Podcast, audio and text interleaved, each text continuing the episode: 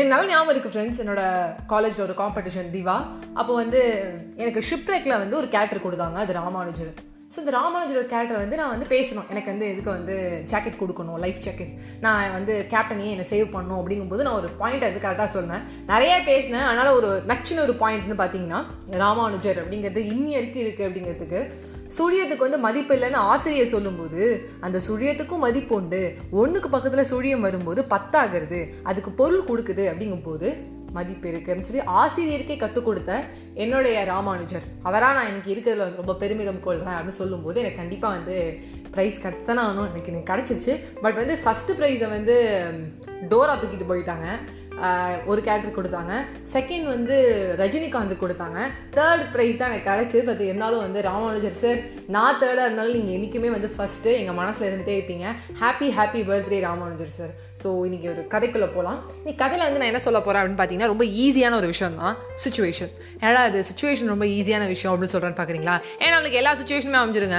சந்தோஷமான சுச்சுவேஷன் ஒரு பத்து சுச்சுவேஷன் அமையுதுன்னா சோகமான சுச்சுவேஷன் ஒரு தொண்ணூறு அமையும். அதிலே வந்து நிறைய பேர் நம்மளுக்கு நம்பிக்கை துரோகம் பண்ணுவாங்க கஷ்டமாக இருக்கும். ஸோ இந்த சுச்சுவேஷன் வந்து நான் ஒரு மூணு கைண்ட் ஆஃப் சுச்சுவேஷனாக பிரிக்கலாம். ஃபர்ஸ்ட் சுச்சுவேஷன் ஸ்கூல் லைஃப்பில் நமக்கு நடந்திருக்க ஒரு சுச்சுவேஷன் பார்த்தீங்கன்னா இந்த பெல் வந்து நைன் ஓ கிளாக் அடிக்கும்போது இந்த சுச்சுவேஷன் நமக்கு எப்படி தோணும்னா கடுப்பாக இருக்கும். என்னடா இது ஒவ்வொரு மணிக்கு பெல் அடிக்குது அப்படின்னு. அதே பெல் வந்து நாலரை மணிக்கு அடிக்கும்போது ரொம்ப சந்தோஷமாக இருக்கும். வீட்டுக்கு பேக் தூக்கிட்டு போகிறதுக்கு எனக்கு அவ்வளோ ஒரு என்ஜாய்மெண்ட்டாக இருக்கும். ஸோ அது வந்து ஸ்கூல் லைஃப் நடந்தது. காலேஜ் லைஃப்னு சொல்ல முடியாது. எல்லாருக்கும் ஒரு என்ன எயிட்டீன் டு டுவெண்ட்டி ஃபைவ் நம்ம வந்து டெம்பரரி பீப்புளை வந்து நம்ம லைஃப்பில் பார்ப்போம். அப்படி பார்க்கும்போது வந்து பார்த்தீங்கன்னா நம்ம டாக்டர் ஏபிஜே அப்துல் கலாம் ஐயா மறுபடியும் அவரை வந்து என்றைக்குமே நம்மளுக்கு ஒரு குருன்னு சொல்லாமே ஸ்டூடெண்ட்ஸ்க்கு ஒரு வழிகாட்டி அவர் சொல்லியிருப்பாரு ரெண்டு சுச்சுவேஷன் உனக்கு வந்து உண்டு லைஃப்பில் ஒன்று வந்து பார்த்தீங்கன்னா நம்மளோட வந்து எக்ஸ்பிரஸ் பண்ணாமல் நம்ம வேர்டிங்ஸ் எக்ஸ்பிரஸ் பண்ணாமே நம்மளோட சுச்சுவேஷனை பார்த்து புரிஞ்சுக்கிறவங்களோட நண்பர்களை வந்து நம்ம கூட வச்சுக்கணும். இந்த லைஃப்பில் எயிட்டீன் டுவெண்ட்டி ஃபைவ்ல கிடைக்காதது.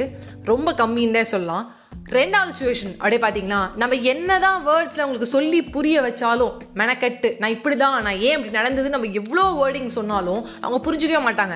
அப்படிப்பட்டவங்கள்ட்ட வந்து நம்ம பேசுறதே வேஸ்ட்டு அப்போ சைலண்ட்டாக இருந்தணும் ஸோ வந்து இந்த ரெண்டு சுச்சுவேஷன் வந்து டாக்டர் ஏபிஜே அப்துல் கலாம் ஐயா சொன்னது நம்ம வாழ்க்கையில் ரொம்ப முக்கியம்.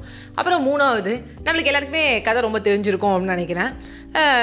ரெண்டு ஃப்ரெண்ட்ஸ் வந்து காட்டுக்கு போனாங்களாம். அப்போ காட்டில் என்ன ஆச்சுன்னா பேசிகிட்டே போகும்போது ஒரு புளி துரத்துச்சான் புளி துரத்துச்சு அப்படின்னோடனே ஒரு ஃப்ரெண்டு வந்து என்ன பண்ணிட்டானா லேசனெல்லாம் வந்து கட்டி இறுக்கமாக வச்சுருந்தானா. அப்போ வந்து இன்னொரு ஃப்ரெண்ட் சொன்னானா டே நீ வந்து லேசை கட்டி என்னன்னா ஓடினாலும் உன்னை புளி வந்து சாப்பிட்ருண்டா அப்படின்னானா. அது சொன்னானா எனக்கு நல்லாவே தெரியும். புளி என்னை சாப்பிட்ரும் புளி என்னோட வேகமாக ஓடும் எல்லாமே. ஆனால் நான் உன்னை விட வேகமாக ஓடிட்டேன்னா நான் உயிர் தப்பிச்சுக்கலாம் பாரு. புலி உன்னை டார்கெட் பண்ணுற பாரு. உன்னை விட வேகமாக ஓடதாடா நான் ஓடுறேன் அப்படின்னாலாம் ஸோ என்னைக்கு வேணால் என்ன வேணால் நடக்கலாம். நண்பர்களை மட்டும் பேஸ் பண்ணி சொல்கிறேன்னு நினைக்கிறாதீங்க எல்லா ரிலேஷன்ஷிப்லேயுமே நான் சொல்கிறேன் அப்பா அம்மா தவிர்த்து ஏன்னா அவங்க மட்டும் தான் நம்மளுக்கு நல்லது நினைப்பாங்க.